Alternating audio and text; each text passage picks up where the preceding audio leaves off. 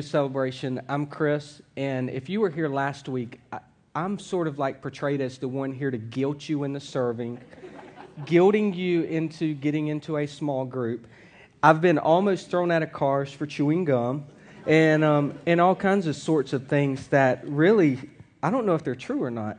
So um, so I'm sorry that no, I'm just kidding. That is me. So and uh, and it's just just a part of who I am. So, um, but um, thanks, Miss Bobby.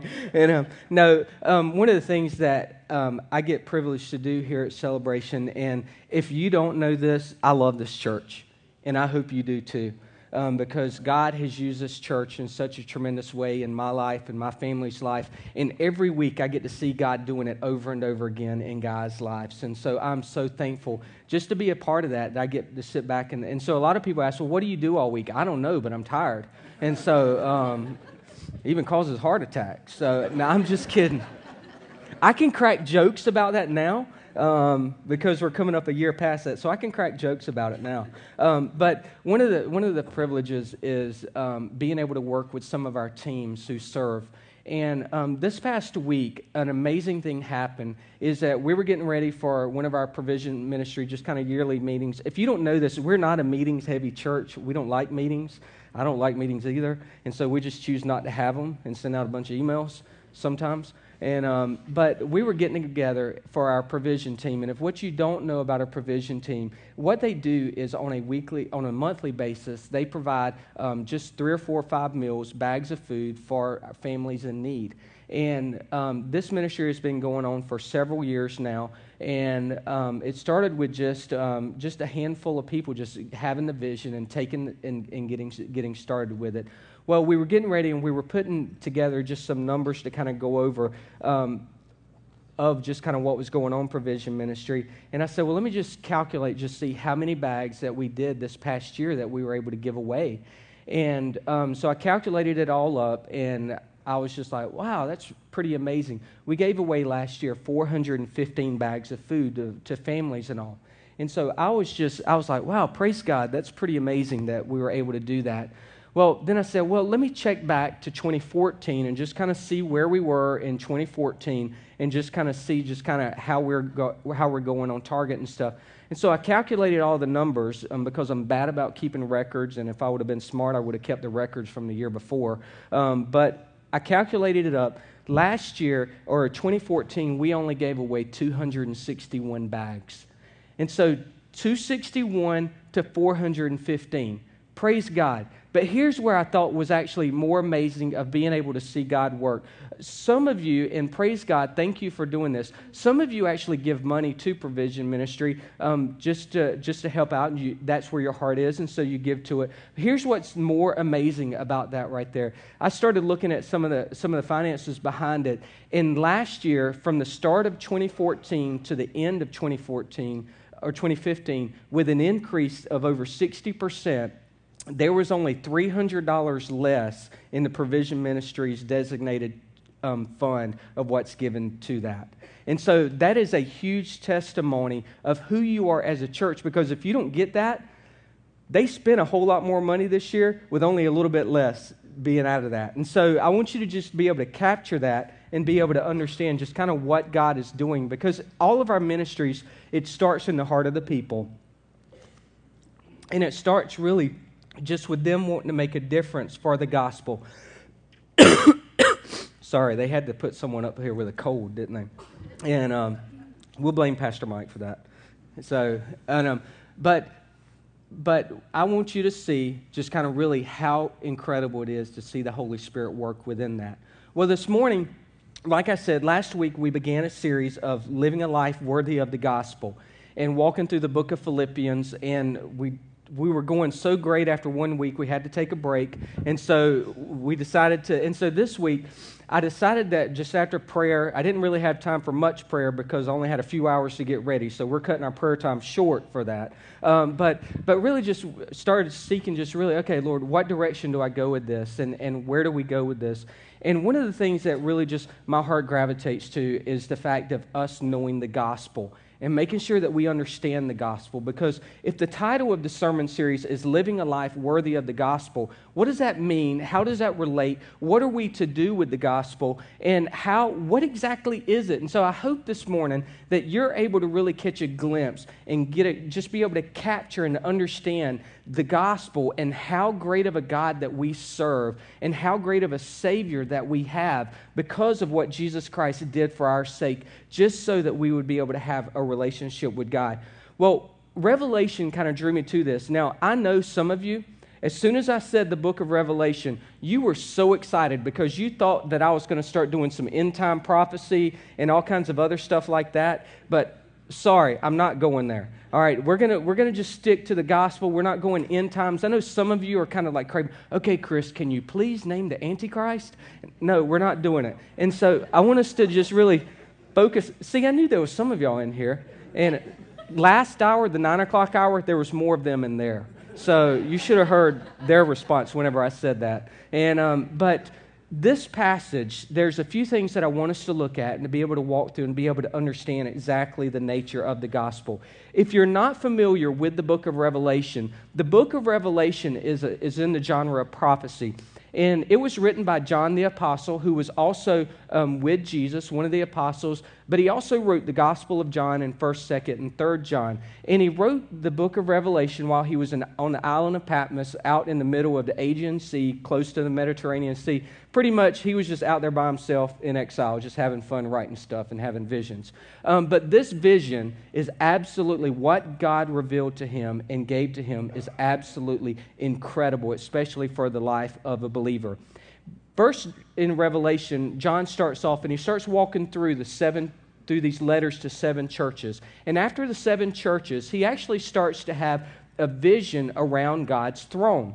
And around God's throne, um, lightning, all of this th- stuff is taking place. Um, but this is where we get walk through chapter four and we get to chapter five. Whenever the vision is still going on, but actually, John, something else kind of takes place within that what happens is John actually sees the right hand of God actually stretch out with a scroll. And this scroll is very unique because the scroll has seven seals and it has writing on both sides.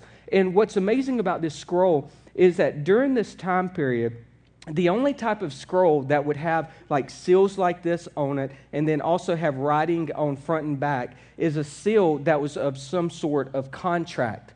And so you have God who is, has a letter, a scroll, because scrolls is what they used during that time period to actually deliver words and to be able to write out what the messages were. Now, what's one of the things about scrolls is there's only so much space that you can write out in a scroll. Once it's gone, it's gone. There was a lot of times in college, I wish Microsoft Word had an end because sometimes it's hard typing a two to three page paper. And so, and so and so this scroll only had a certain amount of information, and then it's rolled up and it's sealed with these seven seals. And what we're able to kind of understand about this is that it is some sort of contract, and it is something that is used that they would use during that time period to either be a will or a deed or a contract of some sort. Um, but what's amazing is that whenever we start asking the question, why does God need a contract? I mean, we're used to contracts all the time. I know some of you are, are notaries in here and you stamp it and you sign it and it's verifying that, that you saw it and you were a witness there. Um, but why would God need a contract? And why would God write a letter that was be of such importance like that? Well, I think the clues lie in the fact of why he was actually handing it out and also kind of the characteristics of what the scroll is. But I believe what the, the scrolls were, they were actually uh, the revelation of God, showing the history of God's redemptive plan. But also, it was the coming judgment and restoration of, of creation that is to come. Specifically, if you continue reading in, in chapter 6, it starts talking about the seven seals. But John Piper says it like this So the scroll, scroll contains God's plans for the future the struggles and the victories of the gospel, as well as the judgments on those who reject it. The opening of the seals is the course of history leading up to the end, and the rest of the scroll is the story of the end of the world and the final triumph of God's kingdom. It's the gospel story. It's God's story for us. Now, do we know what exactly is written in this? We don't know. There's, there's a lot of things. But I do believe that it is the story of God's redemptive plan for mankind as He unfolded it through history after the fall, but then also what is to come and what is going to take place, the judgment that some will face, but eventually what is going to take place as believers in Christ, where we face the restoration of the kingdom and being able to be united with Jesus Christ. Why is this important? Why is understanding what a scroll is important to us? Why is understanding what is written in this scroll important to us? There is huge importance in the life of a believer to this because, first of all, it shows us that very clearly that the gospel story began with the Father. The gospel story, as it was being written after the fall, it started with the Father. The Father had all intentions to provide a way for mankind to be saved by grace. The Father was the one who was actually working and orchestrating history just so that we would be able to know and to be able to have a way to be redeemed by His Son, the Lamb of God, Jesus Christ. God the Father was active in, in history taking place. Remember Galatians 4 4, whenever it says that in the fullness of time, God brought forth his son. And I know Pastor Mike recently preached on this, Galatians 4 4. But God orchestrated all of these events to take place just so that that time period would be the perfect time for Jesus Christ to come to this earth and to live for 33 years. The Father wasn't just some God who is sitting back, not caring about his creation and caring about his people.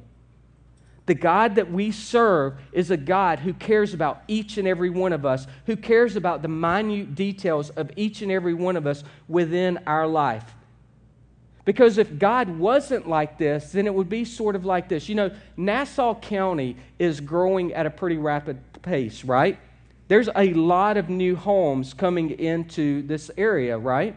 All right, if you haven't seen any new homes being built, you haven't been outside much.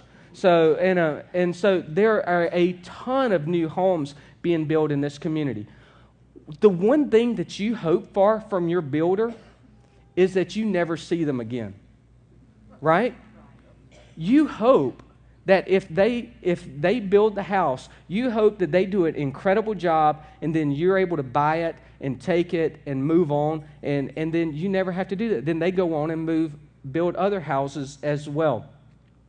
Well part of this right here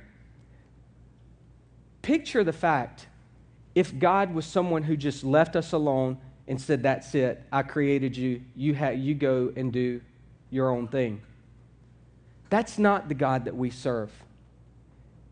The God that we serve is, is a builder who keeps working and keeps moving and keeps working within our life about what is happening, what is taking place. But I think another part of this, kind of a little bit of a sidebar here, I think going back to the house illustration with all of the new um, buildings and all of the new um, houses within this area should be a challenge to us, church, Celebration Baptist Church, to make sure that we do everything that we can to make the gospel known in this community.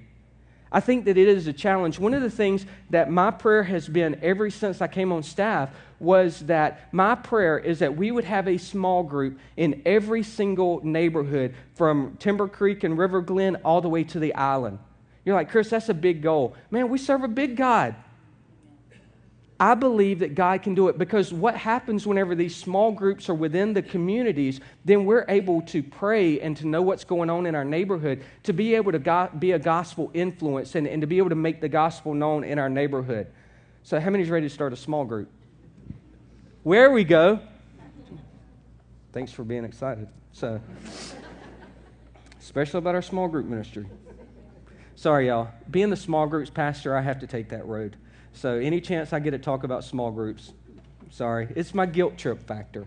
So, um, but going back to this, that within the gospel story, the Father who was at first one acting within this. But a second part of this is that the gospel story could not take place through man because of our sin. Look at what happens with John. John, in verse 2, he says, And I saw a mighty angel proclaiming with a loud voice, Who is worthy to open the scroll and break its seals? and no one in heaven or on earth or under the earth was able to open the scroll or to look into it. And I began to weep loudly because no one was found worthy to open the scroll or to look into it. Who's worthy to open the scroll? Nobody on heaven, in heaven, on earth, or under the earth? No man could break the seals and open the scroll. Why? Because every single one of us is eaten up by sin. There is not a one of us who is not eaten up by sin. Adam could not open the scroll. Moses could not open the scroll. Noah could not open the scroll. Paul could not open the scroll. Muhammad could not open the scroll. Buddha could not open the scroll. Gandhi could not open the scroll. Napoleon, George Washington, you or me, any of us could ever open the scroll that God was handing, handing forth that day. Not a single one of us. Now, I know that we're in an election year and the politicians are going to promise you they can open the scroll. They can't open the scroll either. So I don't care what they say, they can't open the scroll either. And the reason is, is because of sin. Listen to what Isaiah 59 2 says. But your iniquities have made a separation between you and your God, and your sins have hidden his face from you so that he does not hear. Our sins have separated us from God. Romans 3:23 says, "For all have sinned and fall short of the glory of God." Who? All. What does all mean? Every single one of us. So every single one of us is invaded by sin, in which prevents us from being able to even come close to the glory of God.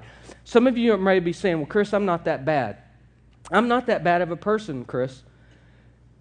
Really? Okay, let's talk about that. Because think about it like this Have you ever lied? None of y'all have lied.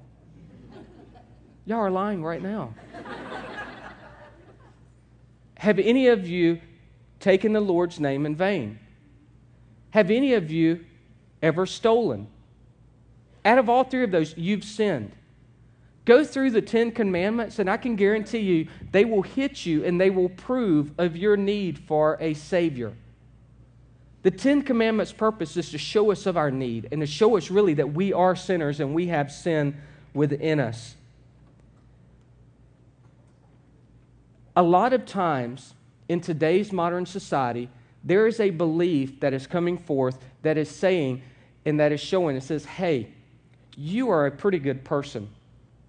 And in today's modern society, in the culture that we live in, we are facing a culture that shows us that you are inherently a good person. So, therefore, as a good person, people should inherently do good things as a result.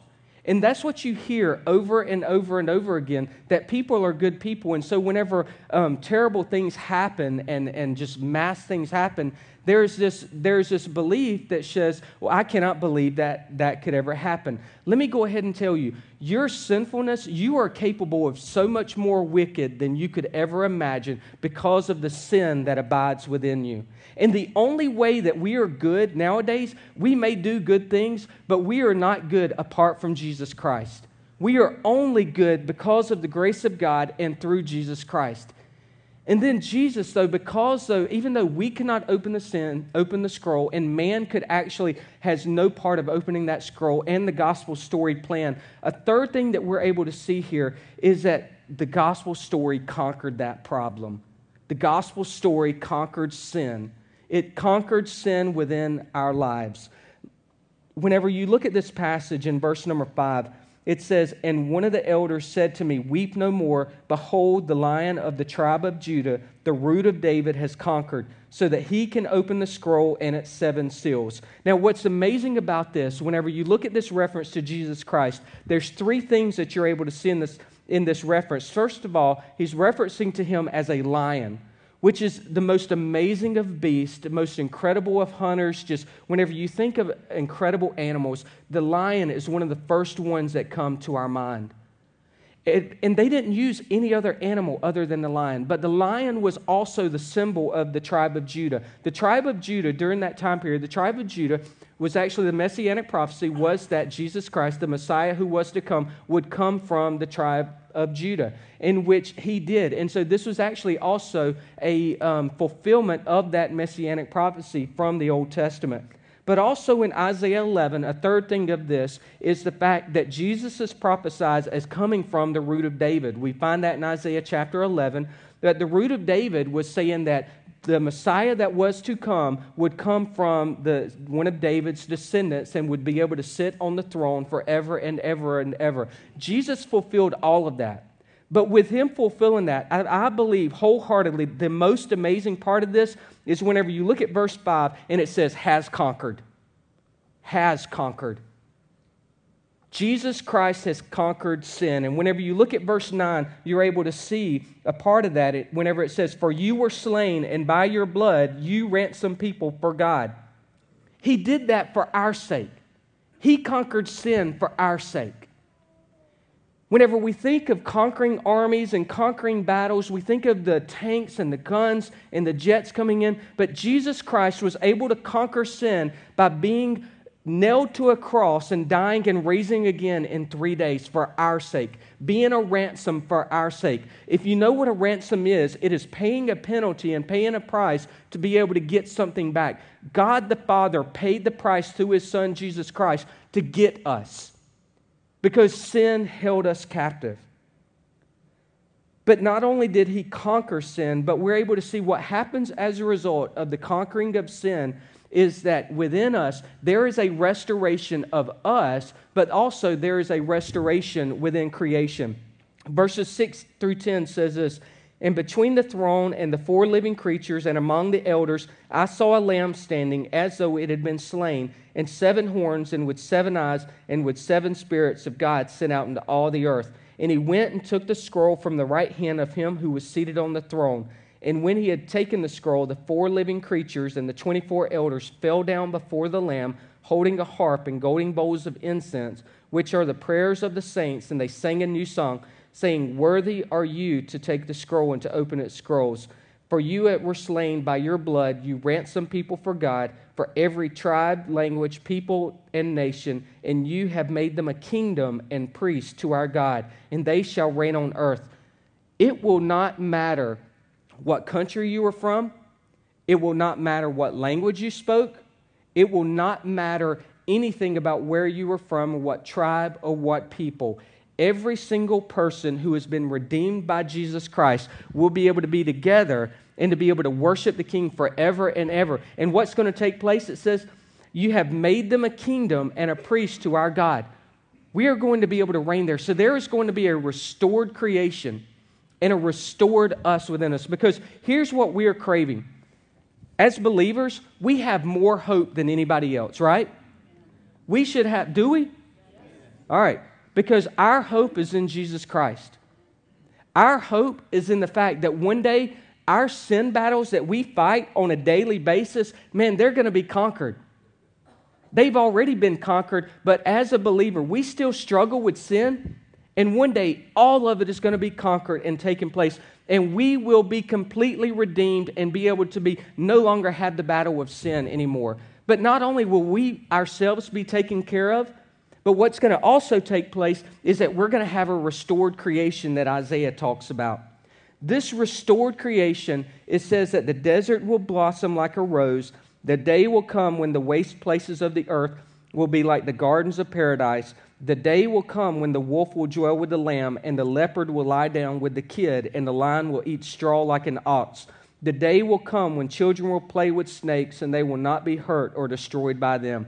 That is what we have to look forward to is a restored Edom. Eden.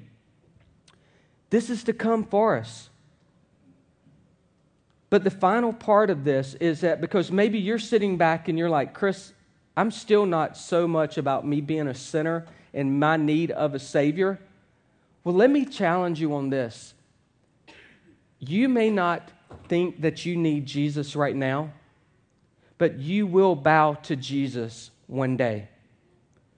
You will bow down to Jesus and worship Him. In the final part of chapter 5, it says this it says in, I, in verse 13, and I heard every creature in heaven and on earth and under the earth and in the sea and all that is in them, saying, To him who sits on the throne and to the Lamb be blessing and honor and glory and might forever and ever. Do you catch that? Every creature in heaven and on earth and under the earth and in the sea. Philippians 2:10 Paul says so that the name of Jesus every knee should bow in heaven and on earth and under the earth. So even while people are perishing, they will still bow down to Jesus. So I beg with you and I plead with you don't reject Jesus. Because if the Holy Spirit is calling you to salvation, you can't help but to repent and believe. And you don't have to wait on anyone to lead you in a prayer. All that you have to do is cry out with your heart to repent and believe. That is what Christ is calling us to do. And whenever the Holy Spirit invades us, we can't reject it. So let me ask you this morning what does this have to do with any of us? It has everything to do with, with each and every one of us. Because I think that there's, there's a few things that we need to walk away with and to be able to take from this passage. Because I know that there's so much more in here and so much looking at. But the first thing, going back to the beginning, is the fact that the Father's desire is for you to be redeemed. The Father wants you to be redeemed. I believe wholeheartedly, if you were not here, with you being here this morning, this is a sign that the Father wants you to be redeemed. There is not a single one of us in this room this morning that the Father did not send His Son to die on the cross for. Every single one of us did He send His Son. He cares about you, He cares about everything going on within your life. He is a father who is intricately involved and loves you and is working within your life. But we always, every single one of us, had the problem that our sinfulness is what has separated us from God and it's kept us away from God. Some of you may be saying, Well, Chris, you don't know what I've done, you don't know what I've gone through. There is nothing too big for our God. There is absolutely nothing too big for who God is. But some of you may be believers, and I hope that most of you are. And you're sitting there, well, Chris, I still have these sins that keep coming up, that I keep battling, keep fighting, keep dealing with, and I don't seem like, just feel that I can shake it. Jesus Christ has conquered that sin too.